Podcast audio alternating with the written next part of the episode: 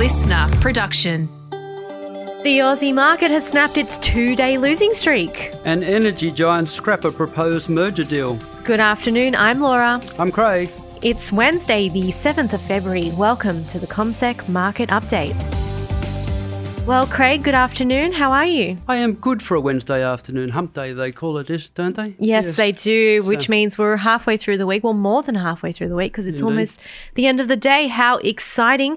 The other thing that's exciting, though, is that our market has snapped a two day losing streak. Well, we are on track. Of course, the market isn't shut just yet, but ahead of the close, the market's up 39 points or half a percent. Now, that's pretty impressive because over the course of Monday and Tuesday, we lost about one and a half percent. So we were able to turn that around today. It's actually been led by the, the smaller stocks. The small ordinaries is actually up by 1%, and the mid cap stocks up by 8 tenths of 1%.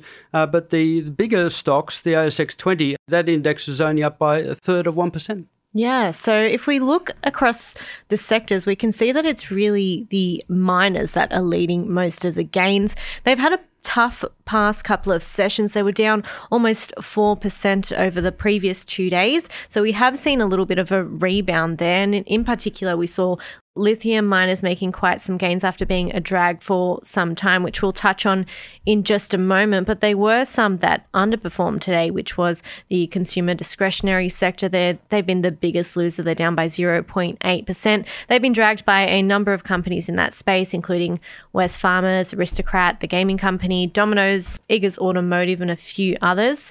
But there was one stock within the consumer discretionary space which offset bigger declines, and that was Cettire, which we'll talk about in a moment as well. But what stood out to you across the sectors? We had some gains across the board. As you say, there was only three sectors that were, were lower on the day. So, yes, it's encouraging that you can get some broad-based rally, know, so you have more confidence that the market can hold on to the gains. Yeah, and at the beginning of the session, we did have the energy sector up, but they fell about two hours into the session, and that was mostly on the back of news out of Woodside and Santos. So the two energy giants have walked away from the potential $80 billion merger, which has been in talks since December last year. And it appears that it was Woodside was the one to drop the deal. Woodside CEO said in an announcement today that it will only pursue a transaction that will increase the value for shareholders. I feel like we hear this all the time, increase value for shareholders. So that's what they're really focusing on. And they also said that the global LNG sector provides significant potential for value creation. So, potentially one to keep our eyes on moving forward to see if another merger will eventuate in that space.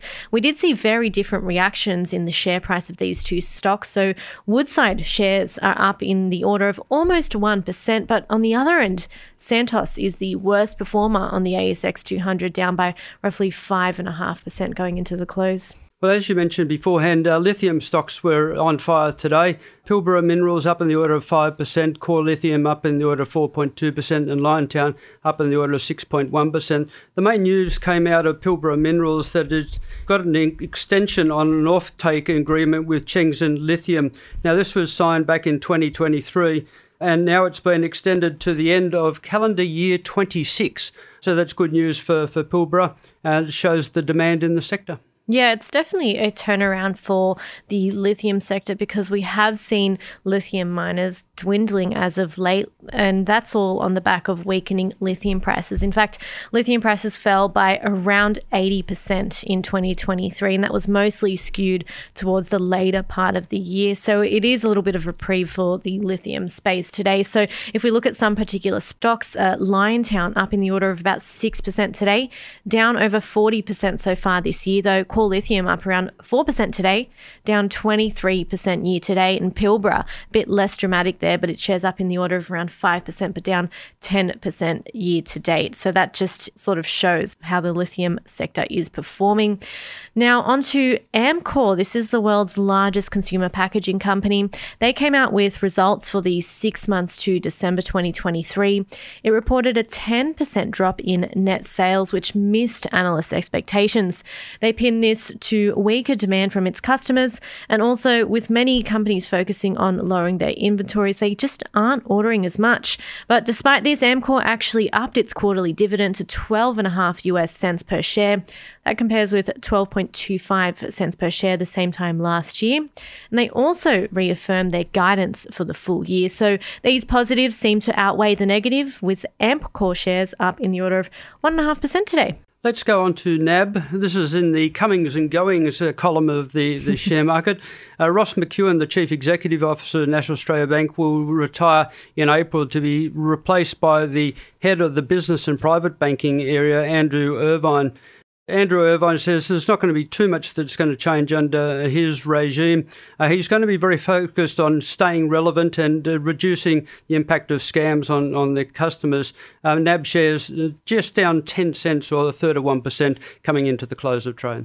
One that I mentioned yesterday was ResMed. So they're the healthcare company. They traded ex dividend today. So that's the cutoff for those eligible to receive a dividend. So if you buy their shares today, you won't be eligible. But they are set to pay those that are eligible 5.1 cents per share on the 14th of March. So cha-ching if you're a ResMed holder. Cettire.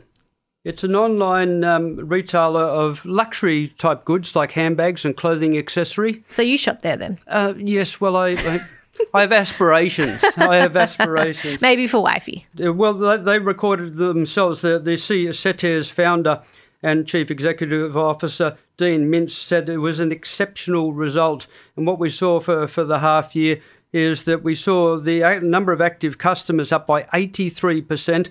Those customers are going in there and spending more money as well. And gross revenue is up in the order of 90%, with sales revenue up in the order of 89%. It doesn't stop there. It said the company is pleased to announce that positive trading momentum has continued into the second half of the 24 year. And uh, surprise, surprise, Cettire shares are up 30% today coming into the close. We also heard from Spotify overnight in the US, and I just wanted to touch on their results. So they did post better than expected growth in subscribers. They ended 2023 with, wait for it, 236 million premium subscribers. So just a few, right? Just a few. Just a few, which is huge. I am one of them because I listen to Spotify religiously. I don't think there's a day that passes that I don't listen to them. Huge jump up in their subscribers, and it also narrowed its losses, helped by upping its prices. So I think it raised its price by about a dollar per month or something like that.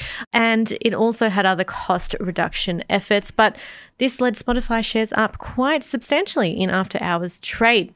Now, looking ahead, we've really gotten past the chunky part of the week, as we said mm-hmm. yesterday, but a few bits and pieces coming out of the US tonight. So we have international trade numbers for the month of December and also consumer credit. But we have some earnings as well. News Corp. Walt Disney, Yum Brands, that's the owner of KFC, Pizza Hut, and Taco Bell. Tomorrow here in Australia, a few earnings around as well. No economic news though.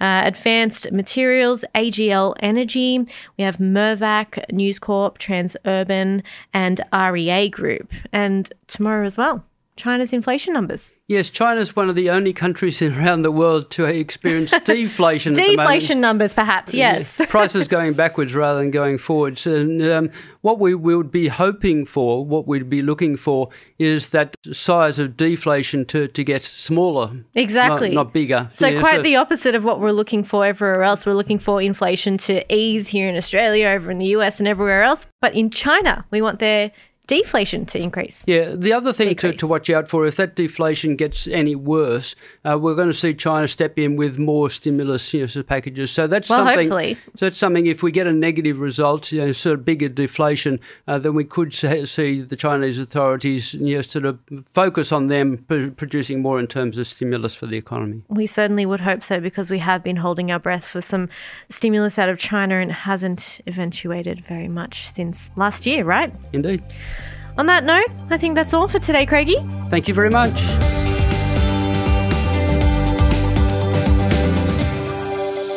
This podcast is prepared, approved, and distributed in Australia by Commonwealth Securities Limited, ABN 60067 254 399 AFSL 238814.